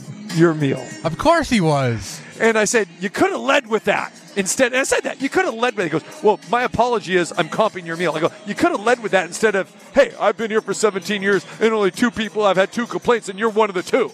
I said, how about that bedside demeanor? You think you could have you could have started with that? Exactly. And, and, and he's then he like all of a sudden he was my best friend now. Now he's inviting me to come back. He wants to show me a picture of his family. Oh yeah, it was an ordeal last night. At least it was a good dinner. Ended For- up being for- good. Yeah, It, it ended up being good in the end. Yeah, yeah, it did. It did. All right, Holly Rowe wants me to track her down, but I don't know how I can track her down because I can't leave my post. So I'll go to the break and see if I can track her down because I said, I'm just going to text you. And she goes, but track me down. so, all right. So Holly Rowe is scheduled to join us. We are live here in Brooklyn at the Barclays Center, getting ready for game number four. Crowd is now coming in the building here, and we're getting ready to see if the Aces can clinch the title of the victory tonight. Even though they will be down their starting point guard Chelsea Gray and their center Kiah Stokes. TC Martin live here on a Wednesday getting ready for the WNBA Finals, Game 3. This is Holly Rowe from ESPN, and you're listening to The TC Martin Show. Yes, Holly Rowe in the house here tonight, and uh, she's scheduled uh, to join us, but she's got some ESPN duty she's doing right now. And uh, we're live here at the Barclays Center in Brooklyn, New York. And I'm going to tell you something right now. I've got my man here that I see every time I come into this building. And if you've ever been to any major event, specifically basketball, whether it's college basketball, NBA, WNBA, you will see this guy at the scorer's table. He has been doing the official scorer's job for 58 years at all of the great venues here in New York City and elsewhere as well. Danny Fishbane joins me, the official scorer here tonight at the Barclays Center. 58 years, my friend. 58 years and met a lot, a lot of nice people. I appreciate that. I, I, I'm one of those, right? You're one of those, Yeah, most there you go. definitely. See, I just, I just, I just walked myself right into that as No, well. I. I, I want to stay on the show. Yeah. okay, so paint the picture for our listeners that may not fully understand, okay? The official score, his duties, his responsibility, and how crucial a job you have. When I come to the arena, uh, one of the most important things for me is to be able to know the rules of uh, whether I'm doing a women's basketball game in college, a women's basketball game here in, for the W, or men's. I, the rules are different. I've got to know the rules so that I can be ostensibly the fourth referee in the building. Right.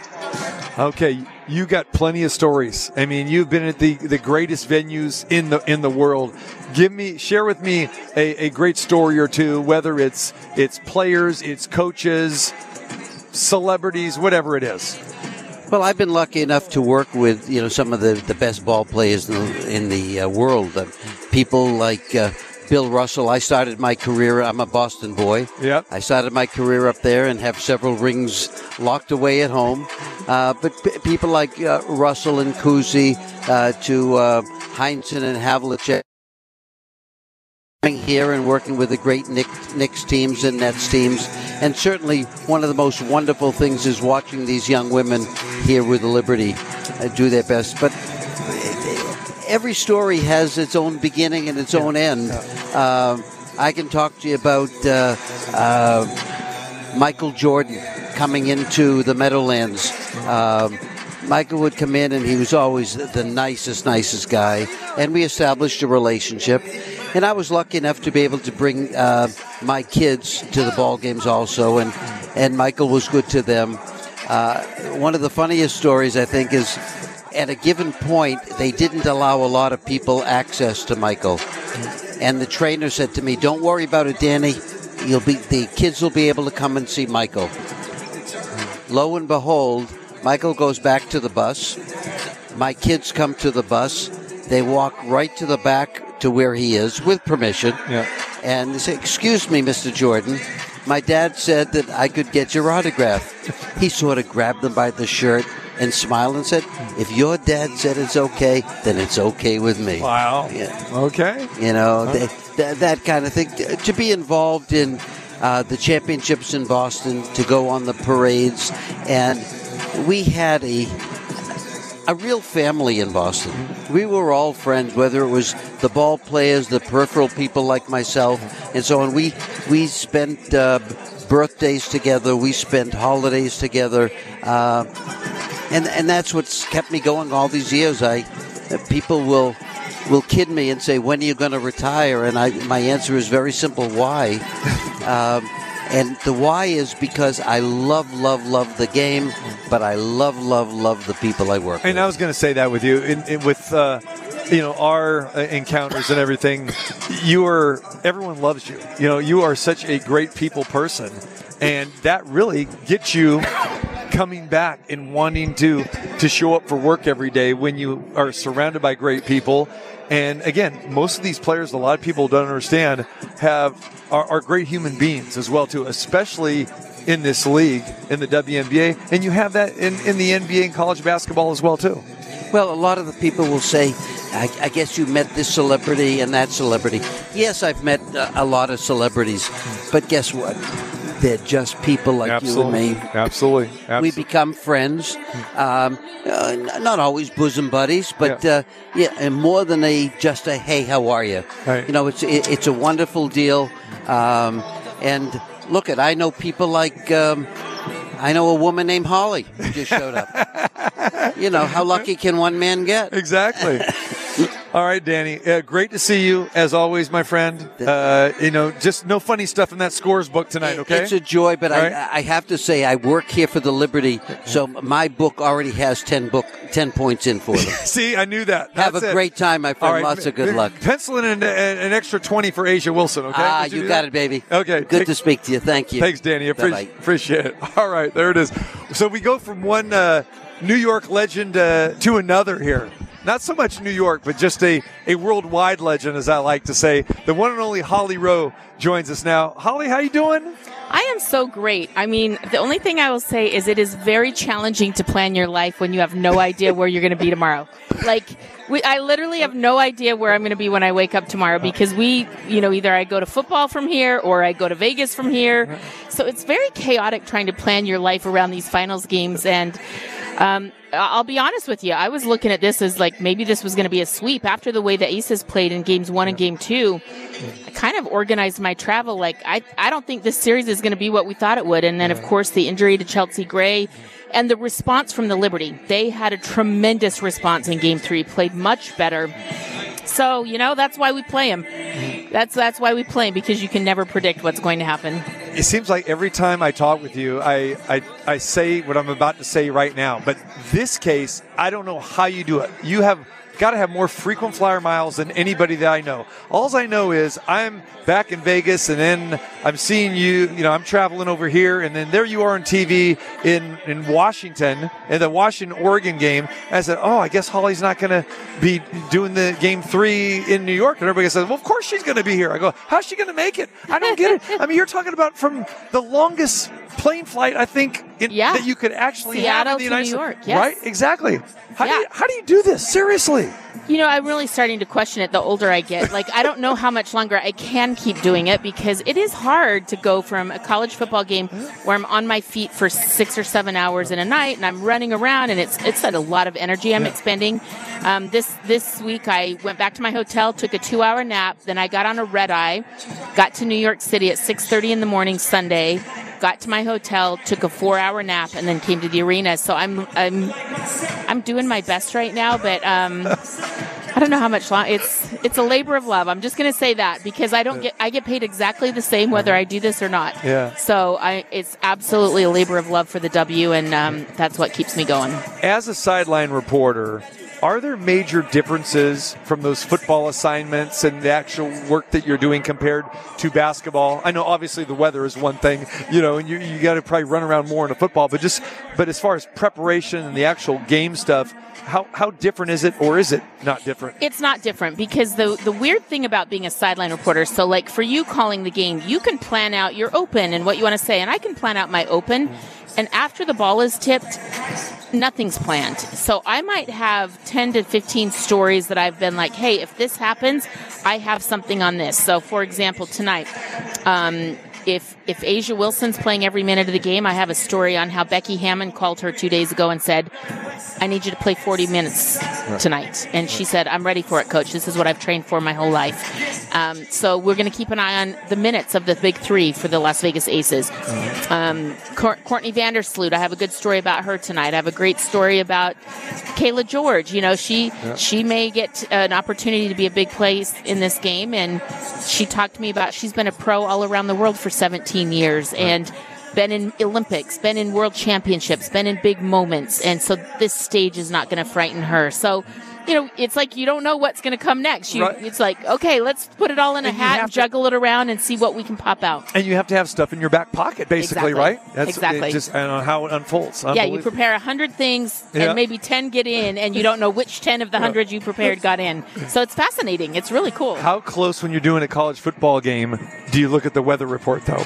That's got to be I do. treacherous, yes, right? I do. Yeah. For example, Saturday, I had prepared for rain. I had packed my rain gear, and it literally started raining on the final drive of the game. Michael Penix gets the ball with a minute left to drive down the length of the field. Two plays, they score. Oregon gets the ball back with a chance to get in field goal range to kick a field goal to win it, and they miss the field goal. And the rain had just started on those final two possessions, so it's it's funny how it works.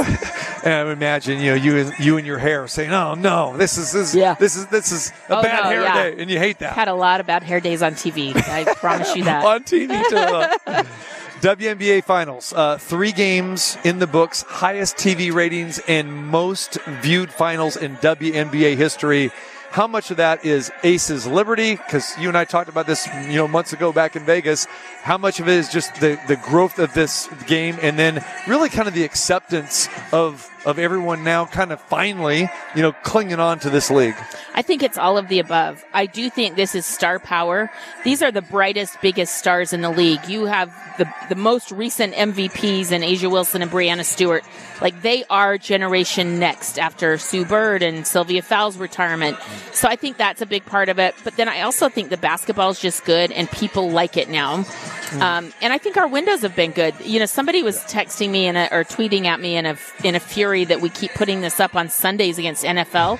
I want you to appreciate this, W fans. It was up against the Jets Eagles, which is the highest rated game of the year on Fox Sunday.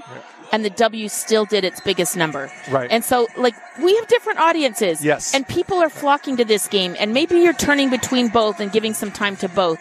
But I think the days of, like, oh, woe is me, we're going up against the men. It, it is, the playing field is much more equal right now with viewership because people get to choose what they want to watch now, and it's beautiful. No, you're absolutely right. And again, a lot, and I have this argument all the time with people. They don't understand. I say, well, it is unfortunately controlled by television, and of course, ESPN has contracts with college football. They have, Yeah. uh, you know, uh, you know, uh, Monday night football. So you're not going to play, you know, uh, on on those uh, days. Uh, it, that's just the way it is. But you're right, though. I think it it's kind of cool because maybe if you're not an NFL fan and you are a diehard basketball fan or a W fan, then you have this this window on Sunday that's pretty cool. And let's be honest, a lot of people don't have that uh, direct. Well, not direct TV anymore. It's a YouTube but, but package, cable, right? Right. it's on network TV Right. on a Sunday afternoon. you. And- it's a huge window. And there are some markets, and I speak for this in Vegas last week, where you didn't have a local game there on Yeah. there. So you know what you gonna see? Uh, you know some infomercial, or you want to you watch NBA uh, WNBA Finals game? yeah, Right? absolutely. I mean, all that. All right, let's talk about the narrative for this game here. Uh, obviously, it has to be Chelsea Gray and Kiah Stokes' injury, right? Yes. Talk about how the narrative has changed from basically the first two games to the beginning of game three, and then now after the Liberty win that game, and we have the injury uh, injuries with with Chelsea and Kiah. What is the narrative now? So uh, I think when the finals started, we all thought this was going five and this was going to be an epic series. After I saw the way the Aces played in game one and then the first quarter of game two, I thought this might be a sweep. And you know, the Liberty people will be mad at me for saying that, but I literally wore my championship outfit for game three, getting ready for the photos and, uh-huh. you know, being in black so I'm in the background and not standing out too much in the Yeah. pictures because I really thought the Aces were going to walk away with it. So, number one, shout out to the Liberty. They had a response and, and responded in such a way that was magnificent. I mean, they played their butts off, but I'll tell you this. Becky Hammon said, we grade, we graded 12 to 15 categories and the players went through and watched film yesterday and gave themselves the grade. There was one C in 15 categories. Everything else was a D or an F. It wasn't just about how the Liberty played. The aces were not themselves. Right. And they know it. And so even though they're shorthanded tonight, they have to get back to who they are, um, which is moving the ball, um, being aggressive in transition, being better on transition defense. Like there's 15 categories where they were getting everything from a D to an F. Right. You know, so they, they have to be better regardless of the injuries and what happened. And I think a lot of people are shortchanging the Aces now and calling them the underdogs in this situation because of the injuries. And of course, this has been a house of horrors for the Aces. They have not been even competitive in in games here in this building. But again, it's been a home and home series. The New York Liberty, like you said, they got you know blown out, uh, combined 45 points in games one and two. But I think that people are shortchanging the Aces for what you just said, that the Aces weren't themselves. Granted, you're going to miss Chelsea Gray, who you and I agree, and we've talked about it before, is one of the best point guards this league has ever seen. She's not just, you know, you're losing, you know, 16 points and seven assists a game, but that floor leadership and that demeanor in the locker room and on the bench with Chelsea, you'll still have that, but just her production and that mindset but it'll also give Becky Hammon a chance to really kind of junk it up, you know, maybe defensively. Right. And how does New York prepare for the Aces tonight? Because they have no idea what Becky is going to come up with. That's right. It's so funny. Uh, we just ran into Sandy Brondello in the back, and she and Becky Hammon ran into each other in their hallway. And Becky Hammon said to Sandy, "Watch out, we're going to junk it up tonight." So, so Becky has already notified Sandy Brondello of that, which I find hilarious. Right. But you know, I do think. Listen, I, I I've got this scenario going a hundred ways in my mind. This could be a situation where the Aces rally and have one of the most historic epic performances ever and win a championship tonight. They could have a historic epic performance and fall just short and, for, and game five is forced. Or they could totally get blown out because they're missing Chelsea Gray and Kiah Stokes so much. I really don't know, but I know this. A'ja Wilson, Kelsey Plum, Jackie Young, and I'll put Alysha Clark in there. They are stars in this league. You have four of the top 20 players in the league on the floor tonight for the Aces. Don't put anything past them. They they they can absolutely win this game. I don't know if they will. I know they're capable of it. All right. So when you said you dressed for the championship ceremony for on Sunday wearing the black, you got the bright p- I pink and purple. So It's what are you trying to say, girl? Are you only- trying to no. say it's game five? No, the only thing is I'm down to my final clean clothes. So please don't read into anything with my outfit tonight. I'm down to my final clean clothes. Oh, you talking about It's not bad. wanting to stand out? I mean, you look. I know, You now look fantastic. You look fantastic, but, But- yeah, it does stand out compared to. I did not want to wear this for the championship moments, but it's all I have left in my suitcase. So sometimes fate intervenes. But um, I hope for the Aces' sake that we're seeing you. yeah, if in you see the with, with this. championship photos in years to come, and I'm in bright pink, then you know it all happened tonight. So that's hysterical. But listen, I um, we just had our coaches meeting with Becky Hammon. So if anybody's offended by language, turn your channel right this second. so Ryan Ruocco, our play-by-play guy, goes to Becky Hammon. Coach, how confident are you for tonight? And Becky Hammon, without skipping a beat, looks at him and said, Ryan, I'm confident as bleep. and it's not the fudge word, it's a different word. Right, right. That's what Becky just said. She's Yeah. missing two starters. We Yeah. went back and looked through finals history. We cannot remember ever in the WNBA finals two starters being out in a game. We've had starters go down. Famously went down for Detroit. Um, we we saw Plenette Pierson has gone down in a, in a final series. We've seen one injury to a starter in games. We've never seen two starters out in finals. Never.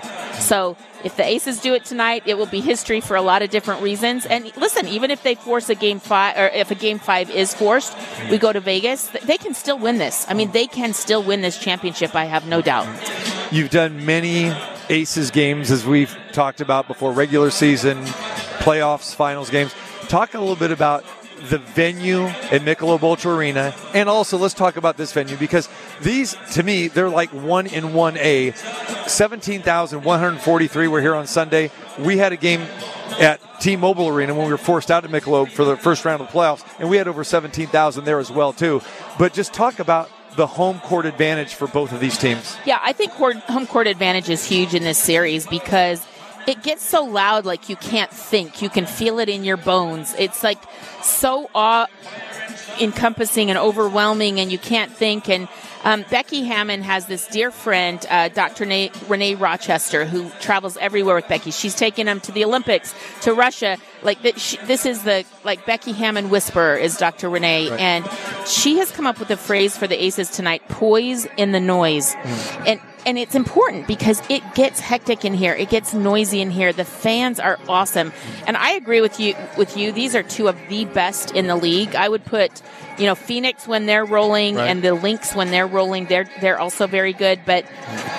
right now, these might be the two best fan bases in the league, and they're showing up and they're loud and it's passionate. Um, and it makes the games even that much better. It's going to be great. Well, we'll let you go do uh, the TV thing, and uh, I'll see you during the course of the game. I appreciate the time as always, Holly. Always. Thanks for having me. I always appreciate you. All right, there she is, Holly Rowe. All right, we are going to say so long from the Barclay Center here in Brooklyn as we get ready for Game Four of the WNBA Finals. Uh, don't forget, Joyce, tomorrow. Tomorrow's a travel day for me, so uh, Chris Wynn will be filling in. We're back at it Friday. Will there be a Game Five? We'll see. For Numchuck, TC Martin saying so long from the Barclay Center here in Brooklyn. And remember, down the dial, ESPN 1100, 100.9 FM pregame show coming your way at 4.30 p.m. Have yourself a good one, and we'll talk to you on Friday.